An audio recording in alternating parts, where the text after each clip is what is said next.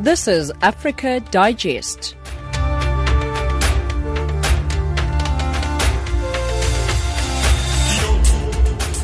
It's exactly 5 o'clock Central African time. Good evening and welcome to Africa Digest. You are listening to Channel Africa, the voice of the African Renaissance, broadcasting from Johannesburg. We are on the frequency 9625 kilohertz on the 31 meter band to Southern Africa on channel 802 on the DSTV audio bouquet. I'm Tato Tolo driving the show with Asanda Matsaunyana, Amanda Machaka, and Neto Chemane. Top stories on Africa Digest this hour. Catholic bishops in the Democratic Republic of Congo call on the country's government to guarantee human rights and respect democratic rules in the management of the state. And South Africa's ruling African National Congress is battling on many fronts to contain the fallout from a deep political political crisis a few weeks ahead of the local elections. But first, the news with Asanda.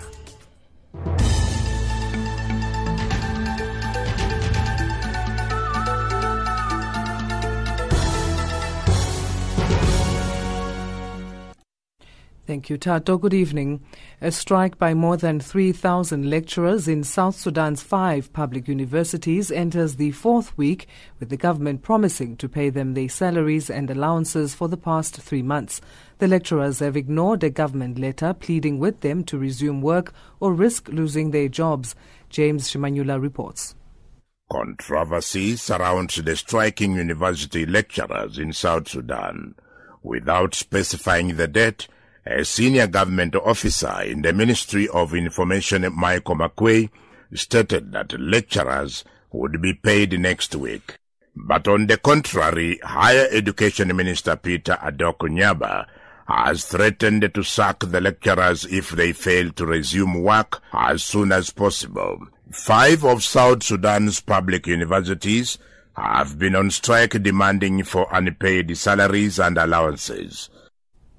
While an influx of Mozambican refugees continues to enter Malawi, the recent funding shortfalls have led to the suspension of food distribution at Malawi's Dzaleka refugee camp, situated in the central region district of Dowa. The camp houses refugees from Rwanda, Burundi, Ethiopia, and the DRC, amongst others. Their situation is precarious, and reports are that food will not last a month there. Malawian law prohibits refugees from engaging in business activities outside the camp. Meanwhile, a recent survey by UN agencies has found that lack of food is driving gender based violence and exploitation at Dzaleka. Zimbabwe's Wildlife Authority has suspended its Director General and is investigating the disappearance of 228 kilograms of the agency's stored rhino horn. The Southern African nation keeps in storage 70 tons of ivory from elephants and rhinos worth at least 35 million US dollars and is seeking support from neighboring countries to engage in international trade in ivory. The Zimbabwe Parks and Wildlife Authority says in a statement that it has sent Edson Chidziya on leave with full pay to facilitate the investigation. It gave no further details. Chidziya has declined to comment on his suspension.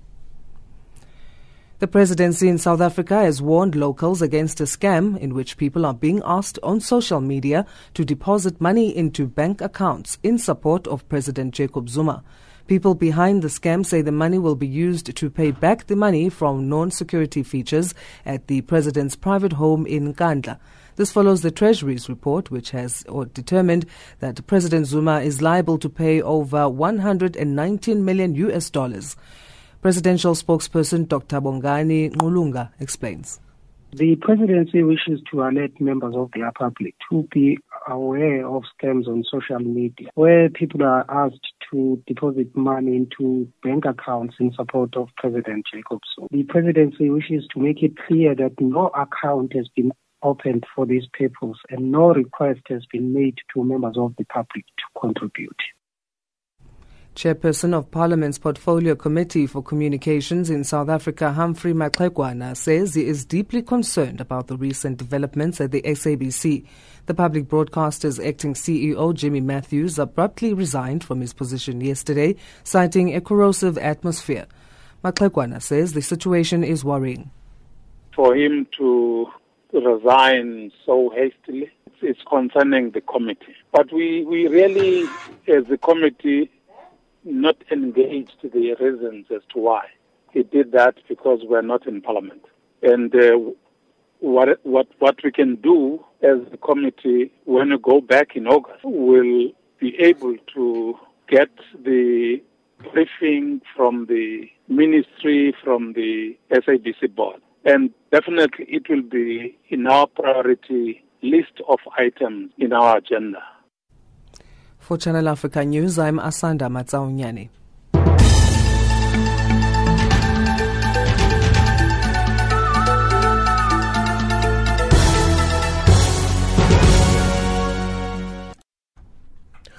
Thank you very much, Asanda. It is five minutes after five o'clock Central African time.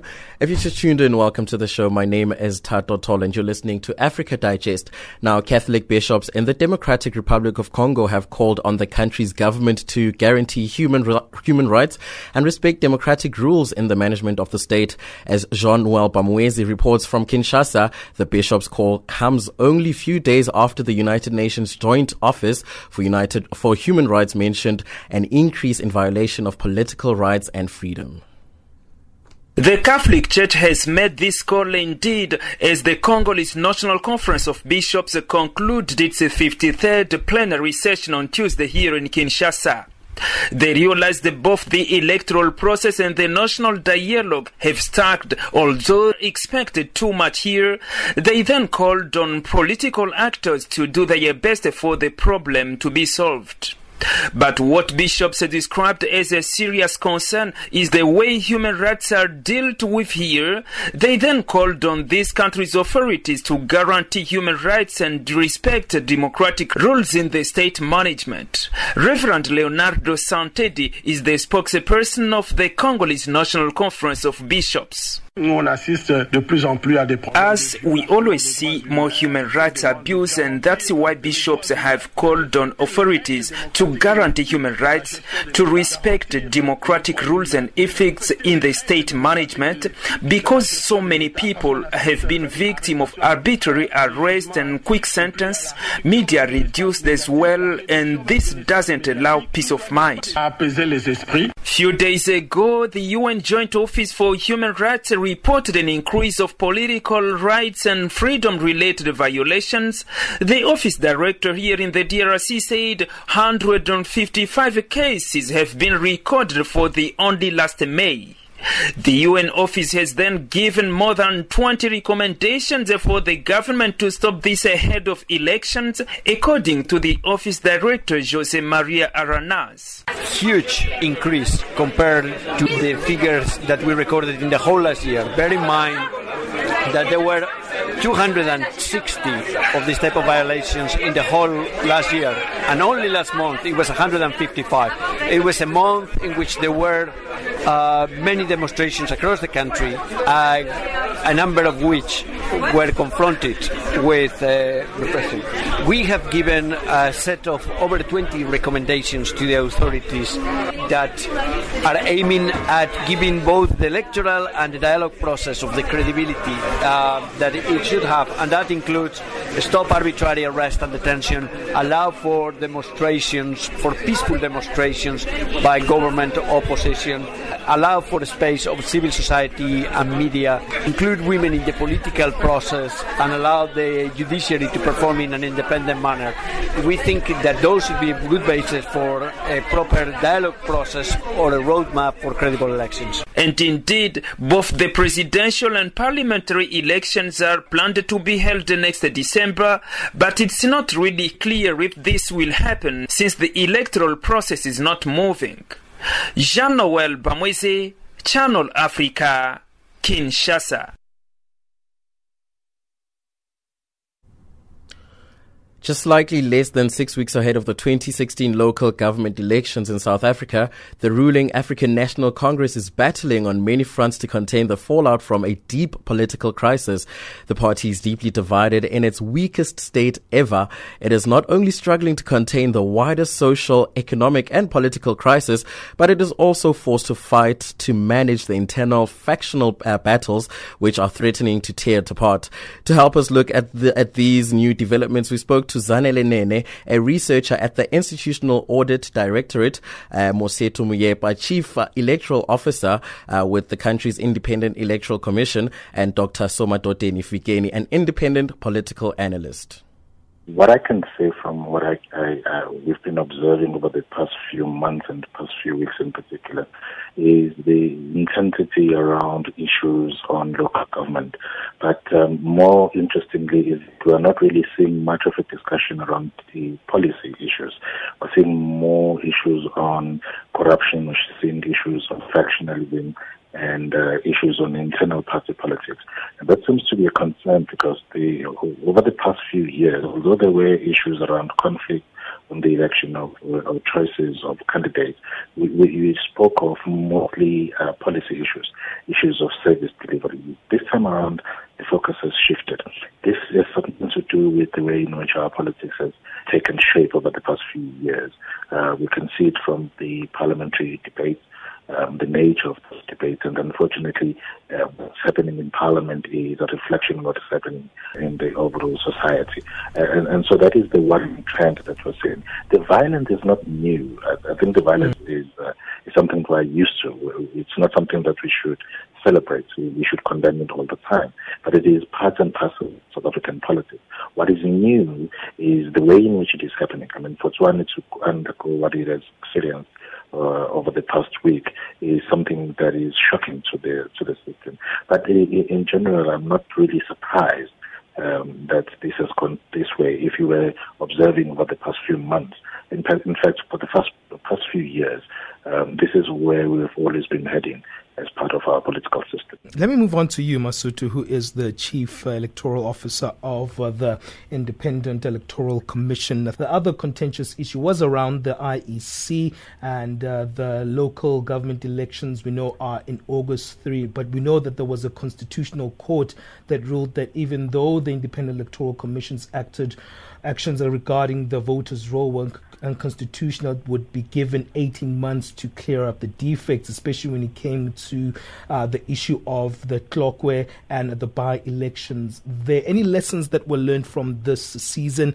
uh, uh, in terms of the IEC? I think there are two things that, that, that have to be said about the issue of the Constitutional Court. You will recall that um, there was a matter over which we, we held uh, different views uh, political parties uh, were split. We were split, you know, and, and there was a view to be heard on what the correct interpretation of the law would be. We now have that certainty. Mm-hmm. Clearly, um, that that is the one lesson all of us have um, have have learned and benefited from. But you'd recall that the court itself, the Constitutional Court, on the day that it heard the matter, it started in the morning at 10, it finished at 7 at night with a very uh, uh, small break in between. The court itself said this was the most difficult issue it had, it had had to deal with. And we are very grateful for, for them having sought the clarity that we needed. From here on, I think it's important to say we need to act uh, precise, precisely. Uh, we need to, to act with speed. They have directed us to deal with the matter in Tlokwe, mm-hmm. which we have proceeded to deal with last week uh, and the weekend in that area, you will recall, recall that the court, whereas it suspended um, the uh, application of Section 16.3 uh, in these elections, it said for every by-election we should we should ensure that we have uh, addresses where those addresses are reasonably available. Um, and and we, we, we will do that. In Tlokwe, we were requested to go back there. We have been there last week. Um, and and and we have we have dealt with that situation so long. Dr. Somadodeni Fikeni, your thoughts on the, the, environment that we find ourselves right now in, in in the upcoming local government elections, especially this build-up that we're seeing. Well, increasingly over the years, we have started seeing that whenever you have elections, national, provincial, or local government elections, there is an upsurge of service delivery protests because the voters and communities believe that the timing of election campaigning might either embarrass those who are not delivering into delivery or may put pressure on any ruling party in that given area to deliver. That's the first thing. The second one, politics have been corrupted in many ways because the struggle for people to be on the candidate list at the very top has become quite a brutal exercise where people from within the same party at times are prepared to exchange blows, mm. are prepared to mobilize in order to get their names in. And this is largely a consequence of an economy that is struggling to provide employment, struggling to sustain emerging small black businesses, and many people begin to see politics as the only remaining avenue, either to get employment or to get access to resources of state wherein patronage of distributing tenders may take place. That was Dr. Somadodeni Fikeni, an independent political analyst. You also heard the voices of Mosotho Moepya, uh, Chief Electoral Officer with South Africa's Independent Electoral Commission, and Zanele Nene, a researcher at, at the Institutional Audit Directorate. They were speaking to Benjamin Moshodama.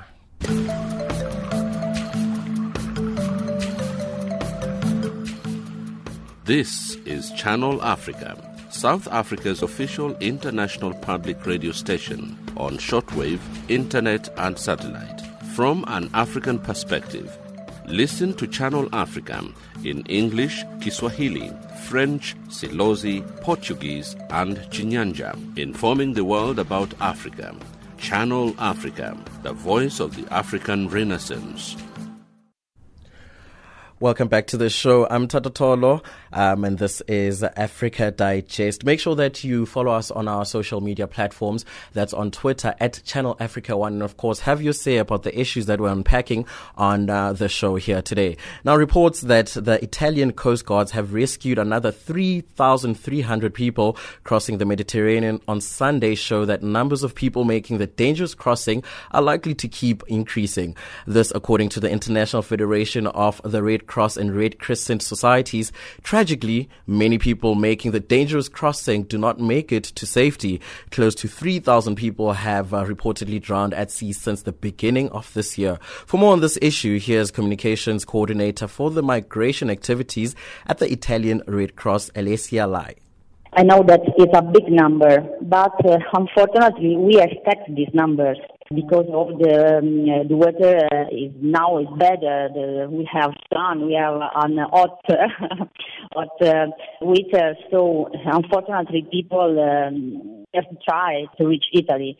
For example, I, I think that um, in the last few days, uh, the Italian Red Cross assisted uh, at landings uh, more than 7,000 people and uh, today, in, in Sicily, in Sardinia, in Apulia, and in Calabria, that are Italian southern regions, uh, the Italian Red Cross and the Italian authorities uh, are facing seven landings supporting more than 4,000 people rescued in the past days. Mm, mm. And uh, we know that the trend in arrivals is the same of the past year because mm, we analyze the, the, data and we know that it's the same. But this uh, seems that mm, unfortunately nothing is changed and we face uh, other uh, shipwrecks and we will face other shipwrecks, other rescues and other new landings of these disparate people in the next few months. Now, Alessia, you've mentioned, I mean, there's uh, numbers and numbers of people that are making these trips, even though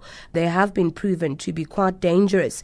We are not seeing them decrease. Why is this the case? You know, why are people still making these trips, even though we have seen that they are quite dangerous? Alessia? But we know that luckily uh, this flows increase because uh, we know that if you don't have any more home, if you not, uh, if you have not uh, a family, a job, uh, if you face war and destabilization and uncertainty, uh, what do you do, you and your family? I think that you will be ready to risk your life crossing uh, the desert and, and, the sea So I believe that these people that live in their Mm. countries, that Mm. stay homes and families and risk die, is, is uh, natural for the human being to try to have a better life. A better life, yeah. Now, despite the Mediterranean crisis uh, not improving, it seems as though international attention has uh, diminished compared to last year's uproar. Why do we think that this attention is not as extensive as it was previously? The problem is that that uh, could be more than the report. We know that because Mediterranean now is a big, unfortunately, a big cemetery. What we are speaking is probably that other people are risking uh, their lives on sea uh, or on the desert. It is a shame. And despite uh, the, the, the crisis is not improving, uh, we know that uh, the crisis is not in the, in the limelight. Um, we know that migrants never stopped to attempt to reach Italy. And this also for um, the deaths caused by the, the, the smugglers that are not interested in the safety of the migrants. They consider migrants as objects, and the smugglers are focused on the, their illegal gain. They use old boats, uh, put uh, these, these people in uh, in these boats. Uh, these boats uh, often overcrowded, uh, can uh, sink, and we know that this. Uh, Unfortunately, is uh, not in the, in the limelight. Uh, migrants, we know that uh, migrants have the right to, to be protected, but the public uh, in Italy, but also in, I think in all the world, is unfortunately used to the tragedies. That's Alicia Lai, Communications Coordinator for Migration Activities at the Italian Red Cross, speaking to Zikona Miso. Across the globe, every second, there's always a breaking story. Colton Joy for Channel Africa Radio in Ethiopia's capital, Addis Ababa. For Channel Africa, I'm Lilian Strobach reporting from the ICC in The Hague. Reporting for Channel Africa, I am Hilda Kekeloa in Zambia. Our cutting edge and hard hitting journalism leaves no stone unturned, giving you the whole picture every time. George Muhango, Channel Africa, Blantyre. This is Lansana Fofana reporting for Channel Africa from Freetown. Reporting for Channel Africa in Harare, Zimbabwe, this is Simon Muchemwa. Reporting for Channel Africa, this is Moki Kinzeka in Yaoundé. From an African perspective, listen to Channel Africa in English, Kiswahili, French, Silozi, Portuguese, and Chinyanja, informing the world about Africa. Ntakwana Ngatani in Mohale's Hoek, Lesotho. Reporting for Channel Africa, Mwai Gikonyo in Nairobi. Join us every day and know what is happening around you. Channel Africa, the voice of the African Renaissance. It is 22 minutes after 5 o'clock. You're listening to Channel Africa, the voice of the African Renaissance. Don't forget that you can catch us on uh, the channel 802 on the DSTV audio bouquet or simply uh, stream us. It's as simple as that. And make sure that you have your say on our social media platforms. That's on Twitter at Channel Africa 1. Follow us, tweet us, tell us your thoughts about all the issues that we're unpacking at this present moment. The Greenpeace Africa activist today formally made a marriage proposal to one of South Africa's major retailers, Pick n Pay, asking it to commit to a 100% renewable energy future and ditch its dirty love affair with fossil fuels. Penny Jane Cook, climate and energy campaigner, says it is clear to her organization that Pick n Pay is not yet prioritizing their transition to clean electricity future, and so they are calling on them to make a difference and show solar love.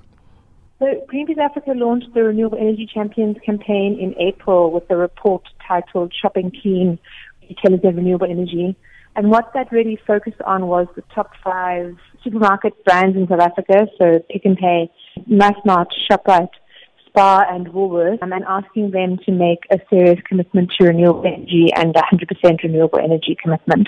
And we looked at four key criteria that we then ranked the various retailers against. Unfortunately, none of them did particularly well, and that's largely because the commitments to renewable energy at the moment are not particularly ambitious. We also require the retailers to lobby for renewable energy because there are a lot of barriers in place currently in South Africa that don't allow um, everyday South Africans like you and I to actually install solar panels and use that energy in our homes. So we're asking big business in South Africa and specifically retailers to step up and really start playing a more active role in the lobbying space around renewable energy. What has been the response of the retailers with regards to the campaign on this uh, renewable energy? We've had quite a positive response from a number of the retailers, and they've agreed to meet with Greenpeace Africa, and we're taking constructive steps forward to come up with plans and really discuss how they can start being more ambitious around renewable energy. Some of the retailers are prepared to make commitments currently, but what they don't have in place is the action plan as to how they'll actually achieve that. So it's still in the early stages where we're really figuring out how they can go about achieving more ambitions with renewable energy. Unfortunately, today ShopRite has not engaged with Greenpeace Africa, so they still haven't taken the opportunity to actually speak to us and start engaging with us around that issue. And to date, Pick n Pay hasn't had a very open dialogue with us, um, and that's why we've been putting a lot of pressure on Pick n Pay to really come to the table and start dealing with Greenpeace Africa more constructively because we feel that there's a lot more they could be doing and there's a lot that they are doing, but they're not really speaking to us in an open forum to really help us understand what's happening with Pick n Pay at the moment. So we've been urging them to meet with us more actively and to take a more ambitious stance around renewable energy. Now, Penny, what would you say is the contribution of these uh, retailers when it comes to the consumption of fossil fuel and contributing towards uh, greenhouse gases? So there are considerable users of energy. Obviously, it's a very energy intensive business in terms of storing goods and moving goods around the country and running these large stores that we all shop at. A lot of them have done work around energy efficiency where they have managed to decrease their energy use, but they're still substantive energy users. So Pick n Pay, for example, who has the highest energy consumption, consumes enough energy to power 65,000 South African households annually. So it's quite a considerable figure. So we really feel strongly that if they were to cut renewable energy and start using renewable energy sources, that really send a clear sign to the market that renewable energy is feasible um, and it's something that should be used more widely. And what about the other retailers? Are they also consuming more as it is with Pick n Pay? So they are definitely within a similar kind of range. The next closest in terms of energy consumption is 55,000 homes would be the next figure. It is quite a big jump from the highest consumer, which is n Pay, to the next one. But they're definitely all within the range of being substantial energy users, and that is why we feel that if they were to combine and actually start investing in renewable energy, it would make quite a considerable difference to South Africa. That was Penny Jane Cook, climate and energy campaigner for Greenpeace Africa, talking to Wandile Kalipa.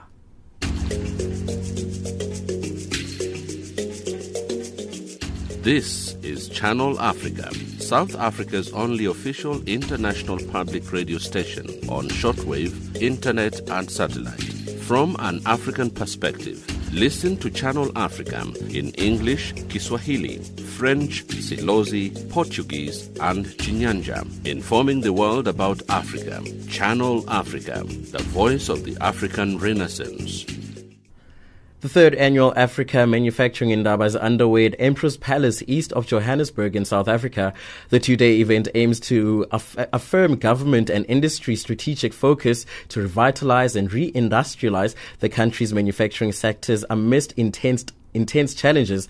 This year's theme is manufacturing the future with the aim of showcasing and exploring the ideas and technologies that can make the country's manufacturing economies competitive in the global arena. More from Philippa Rodseth of the Manufacturing Circle, uh, which represent a number of South Africa's leading medium to large manufacturing companies from a wide range of industries. Manufacturing has challenges both on the demand side and the supply side. On the demand side, any any decrease in demand as a result of reduction in global economic growth or local economic growth has an impact on the demand for manufacturing and therefore what can be made and sold. On the supply side, there are also some challenges in terms of inputs and what goes into manufacturing. So there's a labor strike, for example, that impacts or lack of security in terms of electricity supply or rising input costs. Those are also challenges. So there's challenges on both sides. It's a complicated industry that needs to deal with a lot of different aspects. And uh, Philippa, the manufacturing industry is, of course, the backbone of the country's economy. What then do you think can be done in order to make sure that uh, South Africa achieves a competitive manufacturing environment? That's a very pertinent point. In spite of the challenges, manufacturing is incredibly important to our economy in terms of what it does for job rich growth. So on that basis, there are things that can be done and those are some of the topics that we're having a look at in the Indaba. At a practical level, we can see where we can increase where we supply to increase our markets. So locally, we can look to buying local where we can, both in the private sector as well as in the public sector. Government, for example, has quite an extensive designation and local procurement policy where what can be bought from local manufacturers is provided that it's on a competitive basis. And then also increasing market share in terms of looking at where we can export. That's something that we can do to grow manufacture. And then probably the most practical thing that we can do is that we need to start taking action, identify which companies and which subsectors within manufacturing are doing well, why are they doing well, what can we learn from them, and just start acting and a little bit less talking. And in terms of getting that uh, a supportive international trade position, how can we achieve that as well as advancing, you know, the reputation of uh, the manufactured products from the side? Well, one of our panel discussions is in fact looking at Africa and pathways to African development, South Africa's role in supporting the growth of manufacturing across the continent. So we need to be very mindful of where we are positioned within the international trade context and what we can do in terms of identifying where those opportunities are and making the most of them. That was Philippa Rodseth, Executive Director of the South African Manufacturing Circle, which is made up of a number of South Africa's leading medium to large manufacturing companies from a wide range of industries, talking to Zikona Meso. Time now is just a smidgen after 5.30 and Asanda is on standby with the news headlines.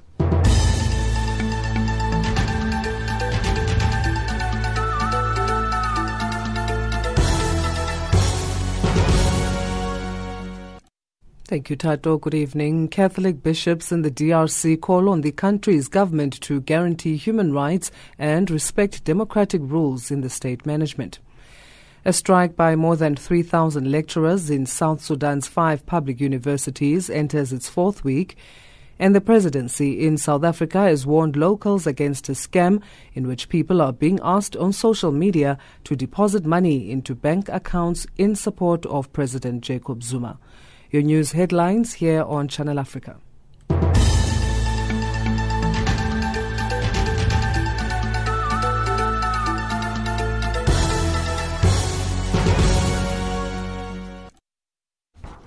It is uh, 32 minutes after 5 o'clock. Thank you very much, Asanda. Uh, the South African Minister of Small Business Development, Lindiwe Zulu, and the Premier of the country's Mpumalanga province, David Mabuza, will be hosting international cooperatives on Friday and Saturday. The day's event will be attended by representatives of cooperatives from across the country and those aspiring to establish their own cooperatives.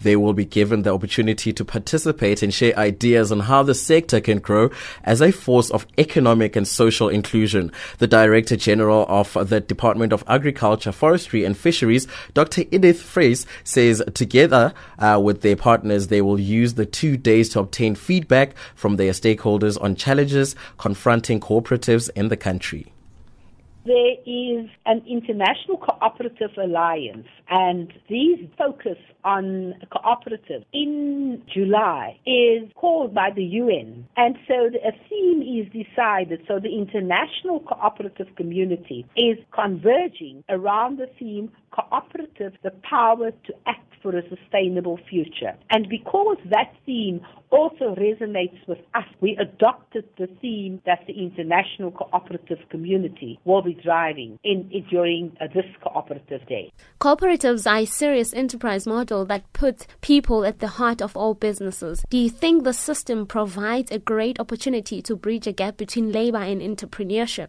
Well, the essence of, of entrepreneurship, I mean, it's a culture that we must promote and says that we want a generation of people who don't sit and wait for somebody else to give them a job, but instead to generate people who are aware of their talent and will create business opportunities and cre- create a business based on their talent and building a dream and a vision of services and goods and products that they can produce produce through their talent. So essentially, the entrepreneur, you can't outsource your dream. An entrepreneur has to be driving their dream. They must be at the heart of their businesses. And in the process, as that business grows, they also will create more great opportunities for others to be part of and work towards the achievement and of that dream. Cooperatives are owned and controlled by the members they serve and are a heartbeat for poor communities. What do you think the challenges are when it comes to this kind of businesses? We must recognize, you know, that many of the thriving private sector companies today were in fact started as cooperatives. For example, Clover started as a cooperative. KWV is still a cooperative. Phantom was a cooperative. And just yesterday we met with colleagues from the Embassy of Finland who said 95% of the Finnish population belong to a cooperative and they provide all of the goods and services that Finland needs as a country. Now, so firstly to say that not to make part of the narrative, firstly that it is problematic. The first statement I want to make that cooperatives can be the heartbeat of a thriving economy. And yes, like any other enterprise, it faces challenges. The first challenge that I think it faces is because cooperatives are made up of a number of businesses. If I can use the agricultural sector, you would have a smallholder farmer who owns his or her piece of land and is responsible for that. They would join up with other smallholder farmers in close proximity, growing the same commodity, subject to the same conditions, and they will form a, a cooperative. And therefore, the first one is balancing the needs of the individual enterprise with that of the collective. It means that there's also great possibilities for tension to arise because as that cooperative grows, opportunities will come for that cooperative. South Africa is in need of young entrepreneurs. What do you think the importance of cooperatives is in the country's economy when it comes to combining skills and making sure that all the bases of businesses are covered? Your enterprise is sort of factored on the talent and an opportunity that an individual sees. And very often that person knows that area very well. Let's let me go to a farmer. The person knows how to farm or um, knows how to make a particular product. But he or she might, is not skilled at business managing that talent as a business. And therefore, when you are in a cooperative, the members can learn from each other. We're expecting around 1,500 people. There will be cooperatives from all over the country, some of them exhibiting, others participating in the event. We are expecting ministers responsible for small businesses from SADC countries as well to share their experiences. And so the information is on our website. It will be at uh, in the Mpumalanga. The main event will be at Mbombela Stadium. And it will take place on Friday and Saturday. If they access our website, they will be able to know how they can participate. That was Dr. Edith Vries, Deputy Director of the South, South African Department of Agriculture, talking to Nosihle Zuma. Now, while an influx of Mozambican refugees continues uh, into Malawi, the recent funding shortfalls have led to the suspension of food distribution at the Dzaleka refugee camp situated in the central region district of Dowa. Uh, the camp houses refugees from Rwanda, Burundi, Ethiopia, and DR Congo, among other countries. George Mhango reports from Lilongwe. The refugees used to receive seven different types of food items. Now it is down to three maize, beans, and cooking oil. And the United Nations had to cut the total amount of rations per person in half in the past year due to funding shortfalls. The camp takes in refugees from around the region, including Democratic Republic of Congo DRC, Burundi, Rwanda, Ethiopia, and Somalia. Their situation is precarious, but they say one thing is certain the food will not last for a month. Malawian laws prohibit refugees from engaging in business activities outside the camp. A recent survey by United Nations agencies found out that lack of food is driving gender-based violence. Camp Administrator Owen Nyasuru says it is a challenge. At least every day we get about three complaints, mostly from women to say that husbands have sold food or maybe husbands have um, beaten them because there's no food at home to cook, because the food is not enough, so they resort to the same things, as I said, risky behaviors, whereby young girls they end up sleeping with older men, and in, in some instances, some young girls have ended up being pregnant. Some have been raped, others have turned to prostitution for food or money to buy food. Members of the Camp's Peace Committee say the stories are all too common, but that most women do not want to talk about their experiences publicly for fear of being laughed at or stigmatized. But the World Food Program warns that a fresh influx of Mozambican refugees into Malawi since December is once again straining resources. The refugees, many of them children, are fleeing alleged abuses by government forces in pro-opposition areas. Coco Ushiyama is the World Food Program Country Director in Malawi. So while in the past we were looking mainly at the food security needs of 25,000 people in Dzaleka, we are now having to look, in addition to that, food needs of 11,000 new people coming from Mozambique. The World Food Program warns that without additional funding, acute food shortages and ration cuts at the Dzaleka camp in the central region of Malawi are likely to return by August 2016. George Muhango, Channel Africa, Lilongwe. 20 minutes before the top of the hour, 6 o'clock. If you're just tuned in, you're still listening to Channel Africa, the voice of the African Renaissance.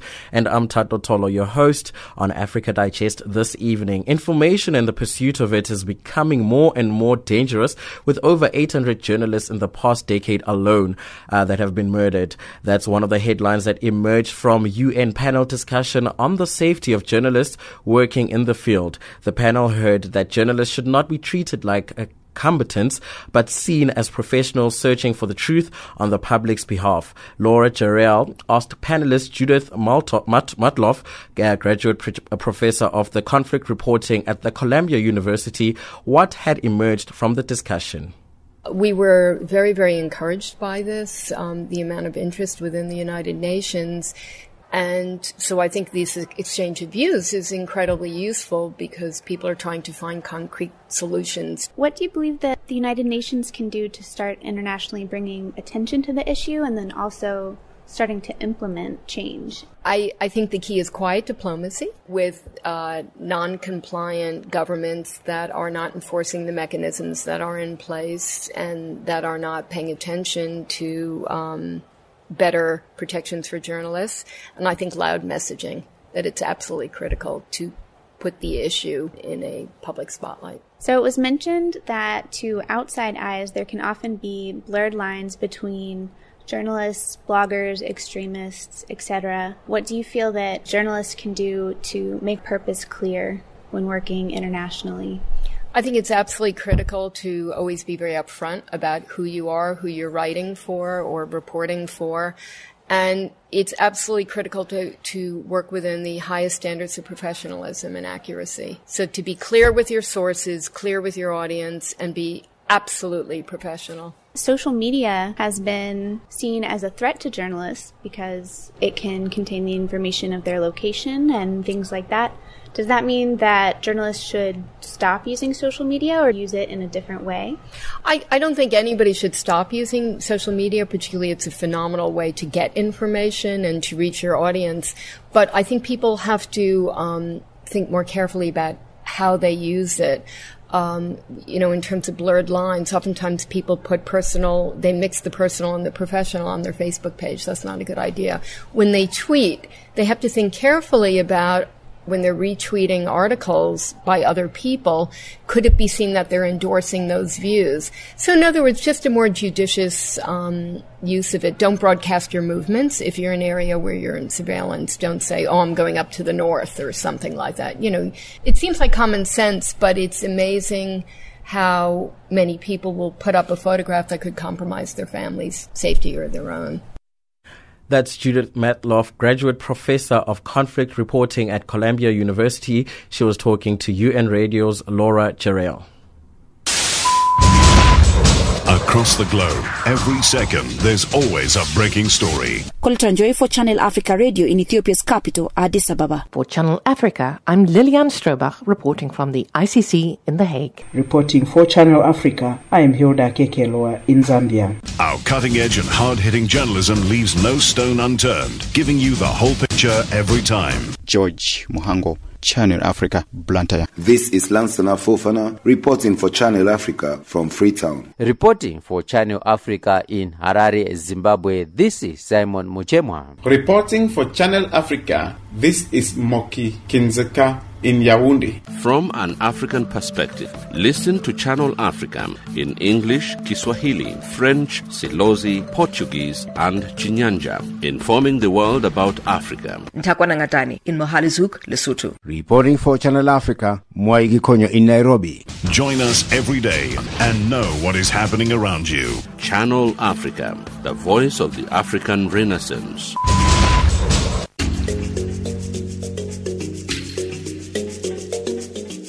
This is Channel Africa, South Africa's only official international public radio station on shortwave, internet, and satellite.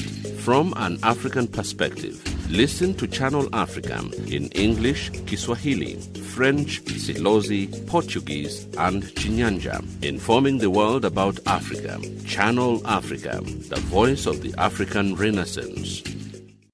1745 and Amanda is on standby with the economics news.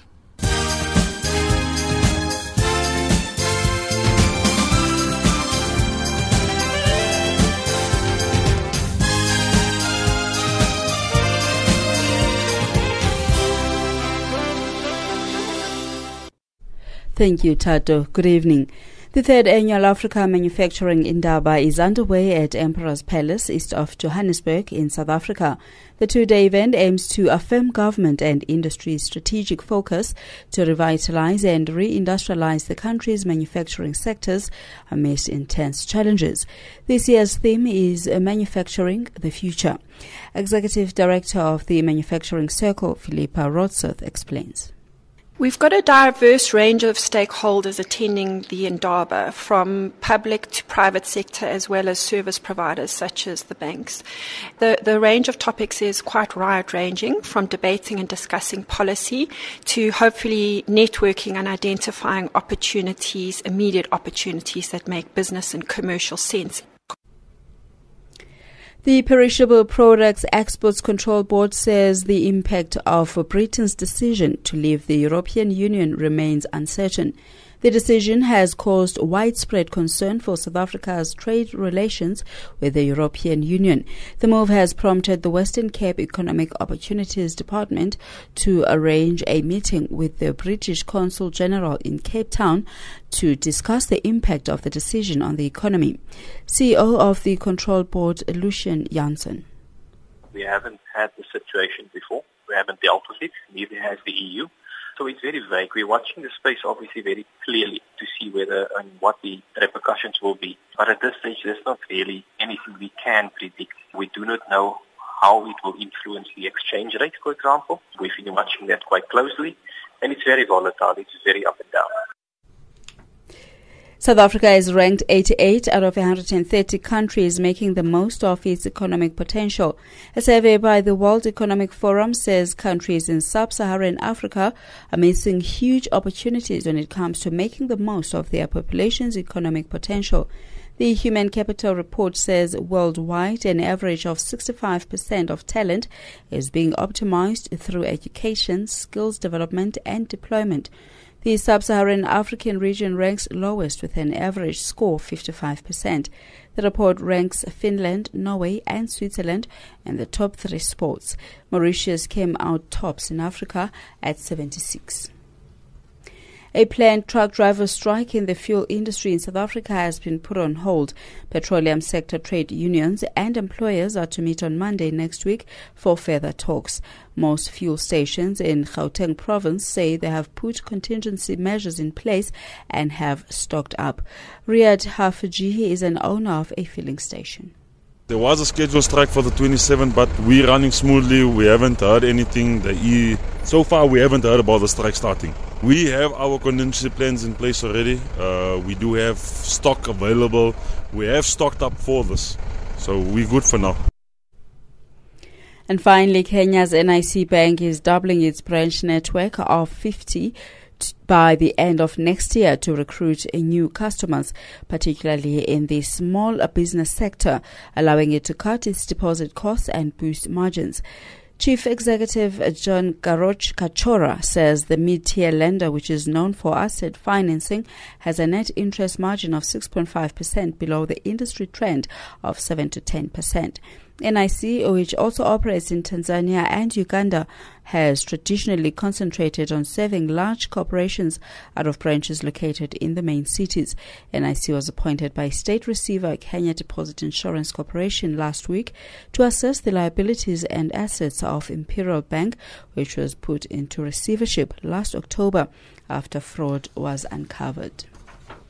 In our financial indicators, the US dollar is trading at 15.22 to the South African rand, 10.93 to the Botswana pula, and at 10.84 to the Zambian kwacha. It's 0.75 to the British pound and at 0.90 to the euro. On to commodities, gold is at $1,312 and platinum at $971 an ounce.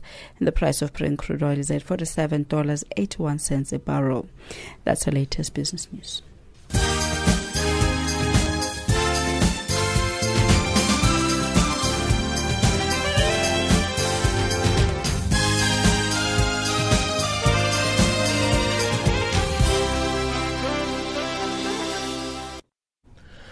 10 minutes before 6 o'clock. Time now for the sports with Neto.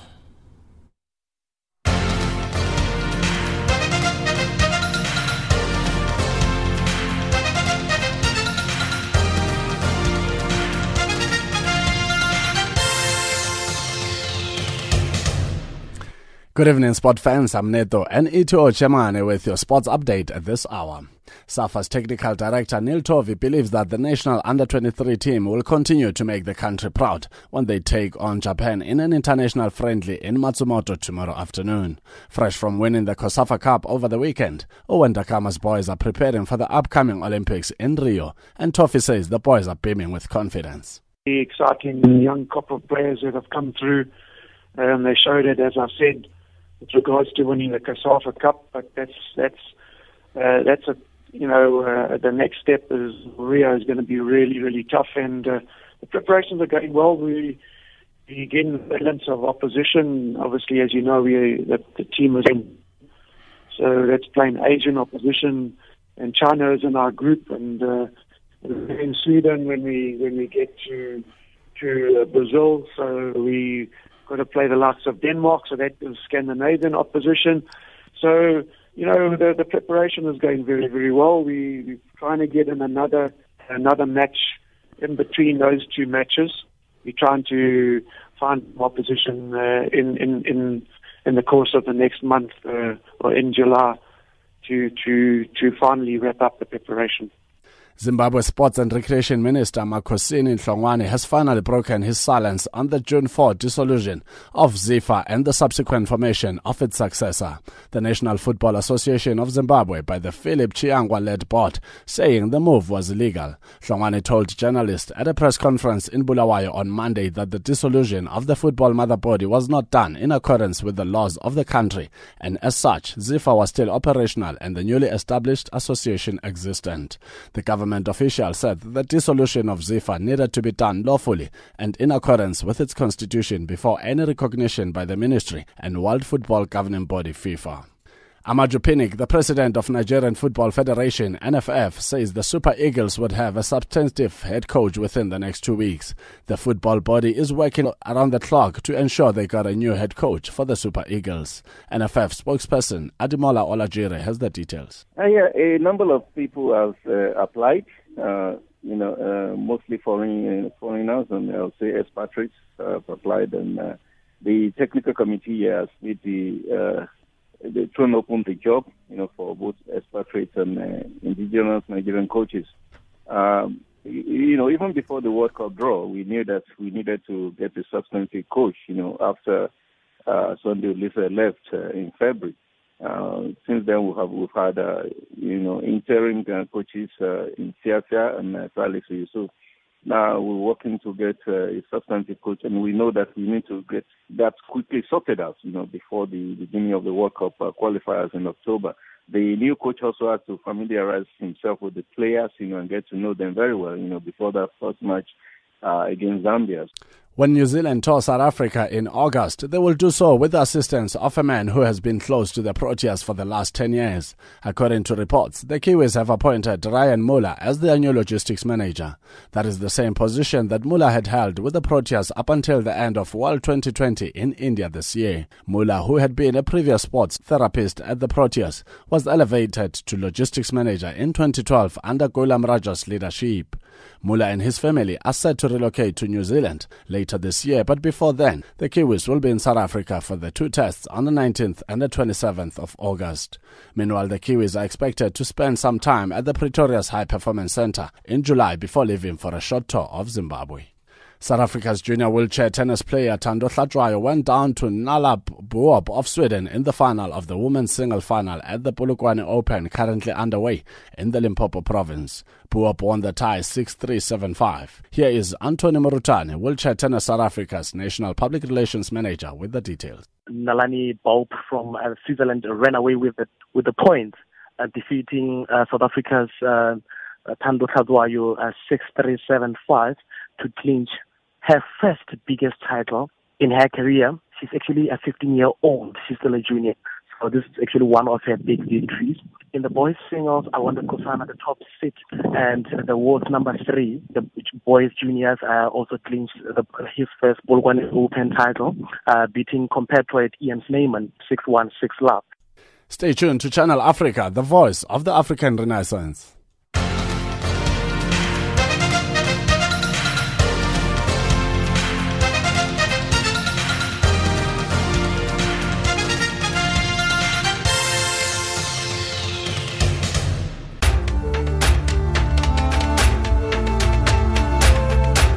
This is Africa Digest.